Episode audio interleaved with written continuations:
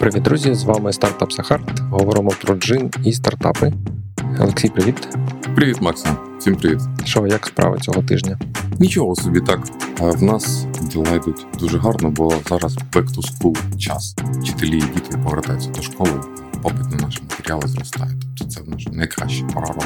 Ну, в нас попит е, на наші послуги чи людей, які шукають роботи, навпаки, не зростає, але ми ще про це поговоримо. Скажу два слова про тему, про яку я хотів сьогодні поговорити. Це тема, про яку ми напевно в команді з програмістами останні кілька тижнів говоримо. Технічний борт. Ми дійшли, здається, до точки, коли ми більше зусиль витрачаємо на те, щоб фіксити проблеми пов'язані з боргом, ніж робити якісь нові штуки. І це так виглядає, що це фактично блокер, який заважає нам нормально і робити якісь нові штуки, і заважає наймати так само нових людей в команду, тому що їм доведеться якось типу, пояснювати, розбиратись, витрачати час, як це працює зараз. Така тема, але спочатку новини.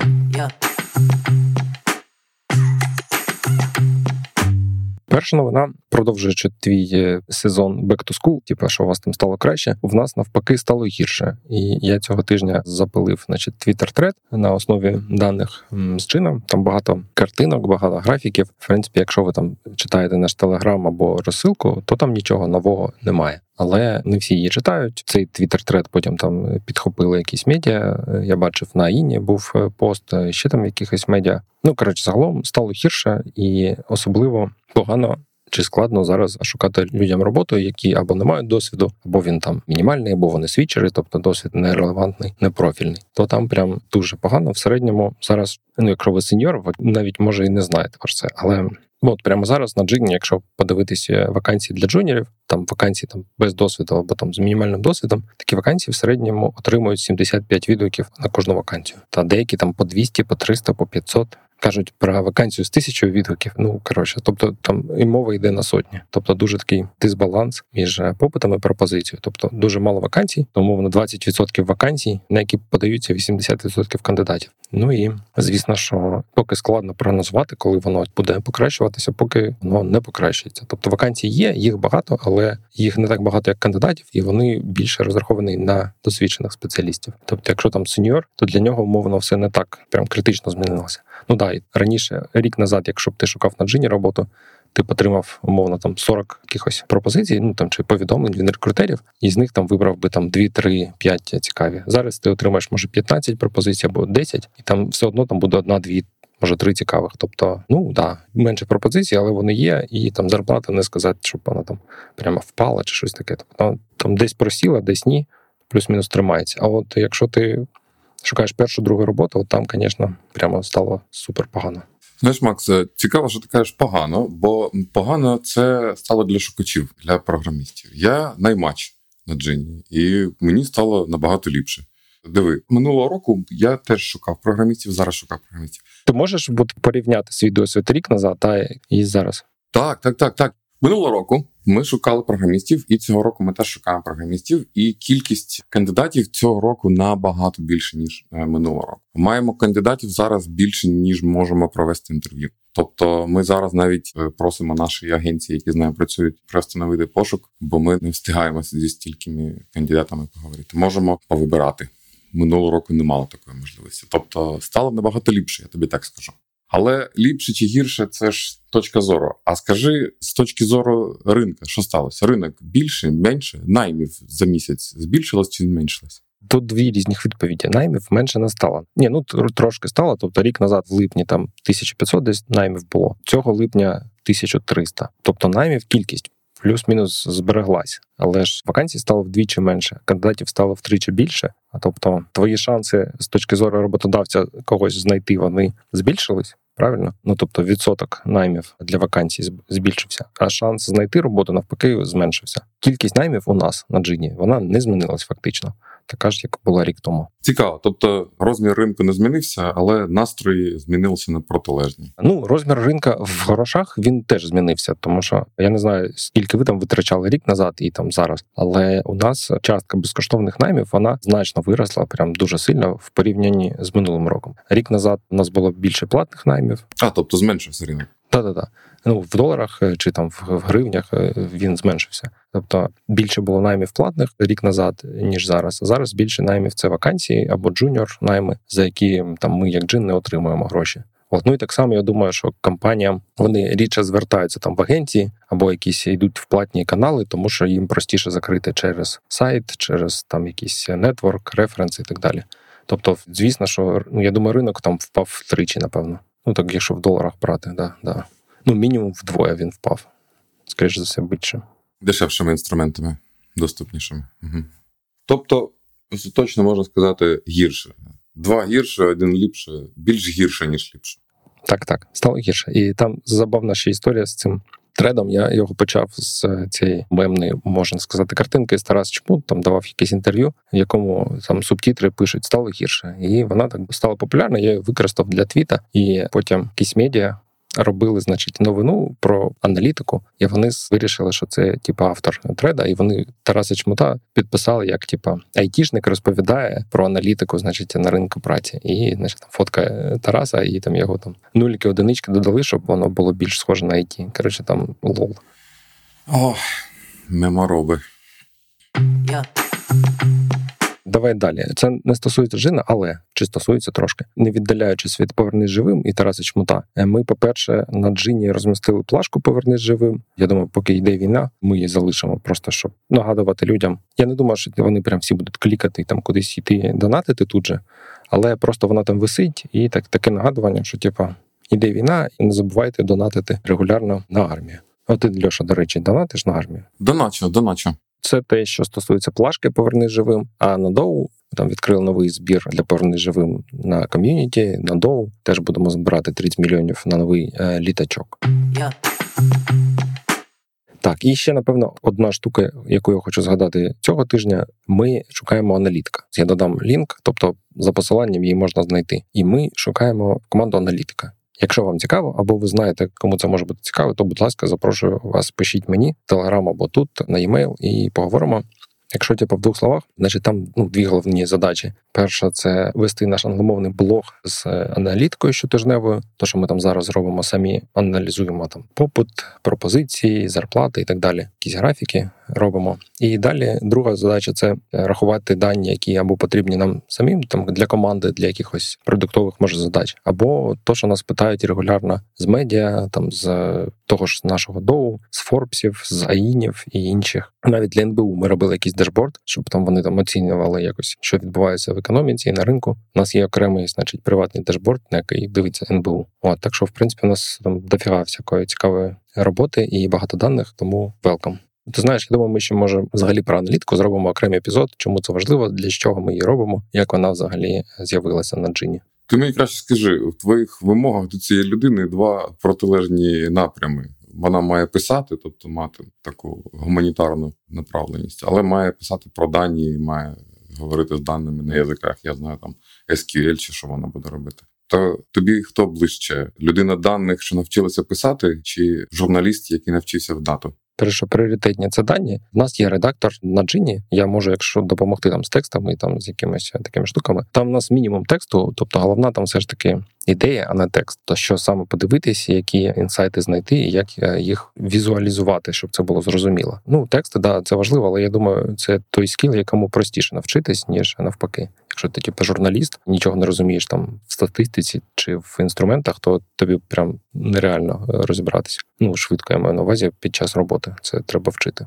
Зрозуміло. Зрозуміло. З новинами закінчили. Єдине, я хотів ще додати, друзі, будь ласка, якщо у вас є якісь питання або коментарі, або відгуки по подкасту, або по джину, не соромтесь, пишіть мені, пишіть в телеграм або на почту. Дуже цікаво почути якийсь е, ваш фідбек і зрозуміти, що подобається, а що не подобається, як нам типу, можна покращити наш подкаст також. От. Yeah. Переходимо до теми тижня технічний борг. Значить, в чому там проблема? З чого почалося? Чому я сьогодні вирішив про це поговорити? А Ми на ретро чи на якомусь дзвінку з програмістами з командою сиділи, говорили. Сформулювати можна наступним чином, чого нам не вистачає, щоб робити більше продуктових апдейтів. Мені з точки зору там фаундера чи продукту, навіть важливо, щоб продукт розвивався швидко, щоб постійно з'являлися якісь нові корисні фічі, щоб е, люди, які користуються джином, вони задоволені. Якщо там вони щось там пропонують, якісь вони ідеї, або ми самі щось придумаємо, щоб можна було швидко це реалізувати. І команда мені каже, що типа ну це все прекрасно, але справа в тому, що будь-яку просту задачу ну, будь-яку там більшість з таких задач, які виглядають, наче нескладними, для того, щоб їх реалізувати, треба витрачати неспіврозмірну кількість е, часу і там паралельно фіксити якісь е, старі проблеми. І за рахунок цього, в середньому, типу, швидкість розробки вона дуже неадекватна там чи повільна, да? ну набагато менше ніж могла б бути. Ну і зараз виглядає так, що насправді замість того, щоб е, продовжувати працювати в такому стилі, тобто робити кожну фічу з е, купою костелів і відволікатись постійно на якісь е, старі проблеми, е, можливо, краще було б е, виділити якийсь час для того, щоб максимально пофіксити принаймні ну, найбільш критичні проблеми з технічним боргом, паралельно там робити мінімальну можливу кількість продуктових задач, тобто робити тільки там одну-дві задачі на тиждень, які прям ну дуже дуже кортять нам.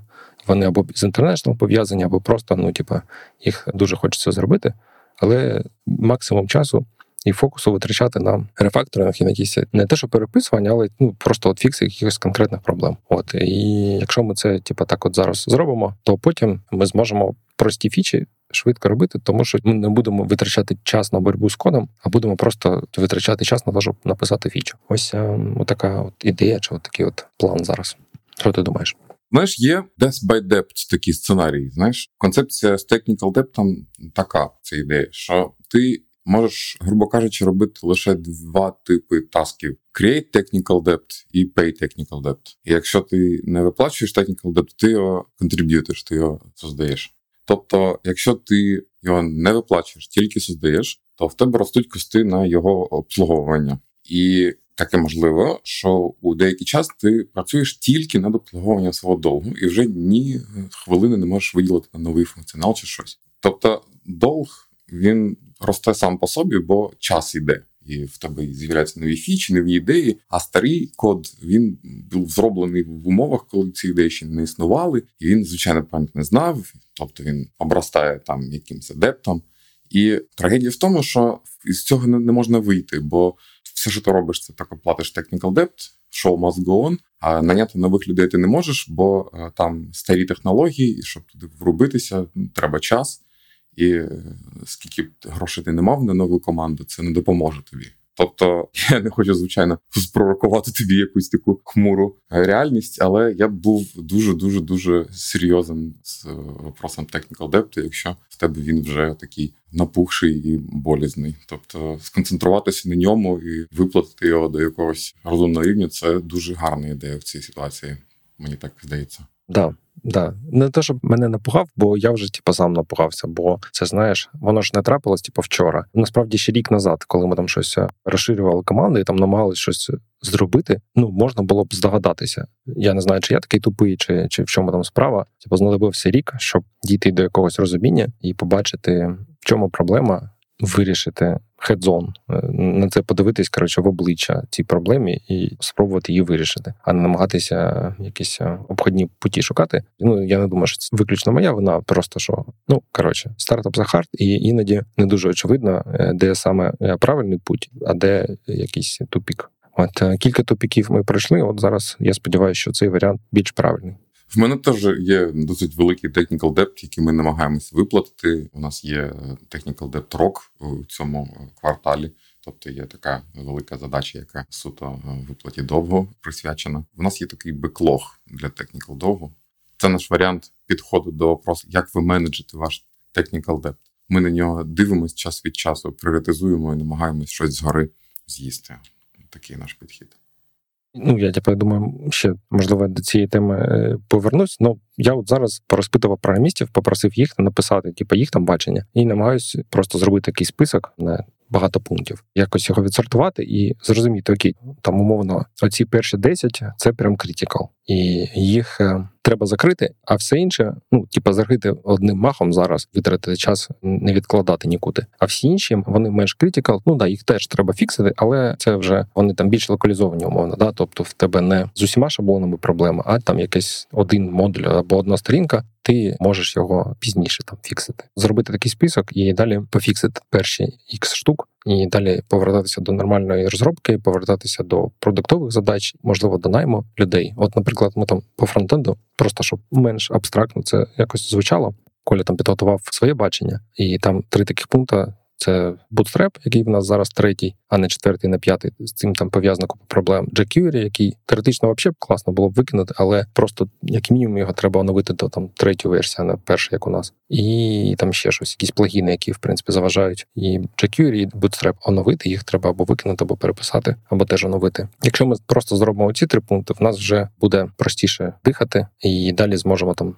умовно там React Bootstrap підключити і робити там нові сторінки з новим фронтендом, і воно, типу, все буде manageable. Отак от.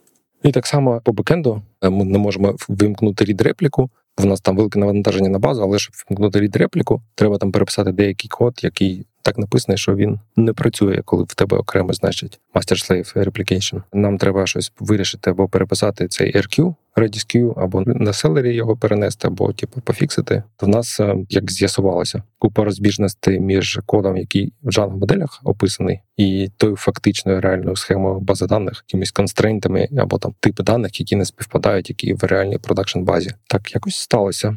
От е, ну такі просто як приклади задачі, які постійно тебе доганяють, або ти від них відмахуєшся, або просто сідаєш і починаєш фіксити. Е, я хотів сказати, що, хоча він і зветься технічним боргом, так і технічний борг має також і е, шар продуктовий, тобто можна зайти із продуктової точки зору і десь подивитись, чи можна якісь старі фічі вже випиляти чи може щось не потрібно вже, чи може якийсь сервіс, мікросервіс, не знаю, щось можна винести з системи в екстернал якийсь сервіс, купити Microsoft щось там. Я маю на увазі мейл-сендер, якийсь аналітику, щось таке, полегшити систему, випилити з неї якісь частини, щоб сконцентруватися нарешті, яке є core продуктом. Це не технічний шар, але в ньому є продуктова така зірочка. Ну і насправді таких у нас багато штук, але це якраз знаєш такі вони локалізовані. Да, От у нас, наприклад, там інтеркому використовуємо дуже стару версію API, або там з процесінгом. Але процесінг інвойси це якась окрема штука. А от третій Bootstrap — це всі шаблони, да, і ти не можеш е, нічого з цим зробити. Або, наприклад, ці черги для задач RQ, Celery, вони, типу, будь-яка сторінка, будь-яка в'юха, вона е, може це використовувати. Ну, може, там не так багато коду, але просто треба перетряхнути, умовно кажучи, типу, всі в'юшки всі моделі, щоб перечитати. Ти казав, в тебе є якась історія пов'язана з рефакторингом, чи це вона була е, боргом? Ні, не знайшов. Вибачай, це інша історія. Там історія про чи є у вас стратегія щодо архітектури. Ну, Це такі, це таке питання на Tech Due Diligence. Яка у вас підхід до архітектури? Чи є у вас architectural review? Чи ви дивитесь на свою архітектуру? Це такий теж процес, де борг спливає часто, де дуже гарно можна побачити деякі вузькі місця, які коли бачиш зі сторони фіч, не дуже очевидні. А коли в тебе є процес рев'ювання твоєї архітектури, так що в нас, де там у нас вузьке місце зараз, що там у нас за перформанс цього сервісу, ти не, не маєш переписувати архітектуру кожного разу. Це мається на увазі такий мітинг з точки зору архітектури. Що там в нас з архітектурою? Ну що там в нас? Що ми з нею зробимо? Де там наш борг? ховається. Я напевно останнє, що хотів е, ще типу, підкреслити. Ти там на початку це згадував, але фактично технічний борг е, заважає також розширювати команду. Ну тобто, там Коля приводив приклад, в тебе є, умовно кажучи, багато поганого коду, 90% чи 95%, і 5% нормального, який, типу, ми вже там розрефакторили пишемо в нормальному стилі. Далі ти наймаєш е, нового фронтендера, наприклад, і він бере якусь задачу, знаходить схожу сторінку, яка вирішає цю задачу вже там схожу задачу, і він за її шаблоном робить свою задачу. Але з вірогідністю 95% він, скоріш за все, побачить старий код, який типу, написаний так, як ми не хочемо писати. І далі він буде його розмножувати. Це один варіант. Перша проблема, типу, з таким наймом. Друга проблема, що просто якщо ти наймаєш людину, в неї може не бути мотивації розбиратися з з таким таким кодом заплутаним. Вона скаже: Тю, блін, для чого мені взагалі йти на такі проекти, де там багато якогось jQuery, я краще піду в інший проект, де вже якась модна технологія. Тобто люди, які вже в команді, вони більше замотивовані, в них є якесь бачення: блін, да, це проблема і це неприємно, але от ми зараз це розберемо, пофіксимо і далі зможемо, типу, як королі жити і нормально щось працювати. Для нової людини в них немає такого, знаєш, відчуття, що я там, типу, комусь винен. Я цих людей не знаю, цю команду не знаю. Я тут ніколи не працював. Це взагалі не моя проблема. Так що, отак. Я відчув е, цю проблему ну, чи близько е, минулого року, коли ми шукали фронтендера, і кандидати фронтендер. Минулого року було дуже важко шукати фронтендера. Вони нас почали питати: а що там у вас хоча б TypeScript є? А ми такі ні, немає. Такі, Пу, та ні, ми не будемо. Ми такі, блін, фіга собі. І зараз ми переписуємо на TypeScript, і вже там щось дві треті, мабуть, дві третини вже є. Тепер питають зараз е, фронтендери про TypeScript? Чи вже не питають? Я не, не шукав з тих пір фронтендерів, е, але знаю, що TypeScript у них в респекті. Тобто, це, мабуть, таки правильна ідея. Окей, е, ну в мене насправді все, що стосується технічного боргу. Побажайте нам удачі. Ніколи б не повірив, якщо мені хтось 10 років тому сказав, що я переписував фронтенд на майкрософтській технології. Ну ні, ну TypeScript я чув багато хороших відгуків насправді про нього. Але тут треба Саню Соловйова, щоб він розповів нам, чому це все фігня, і треба на кложур. Давно вже все було переписати. Та Саня, привіт, якщо почуєш. Так, ну що, давайте завершувати. Зі мною був Олексій Колупаєв, продакшн Ані Вінніченка. Чао, какао. Всім пока. Yeah.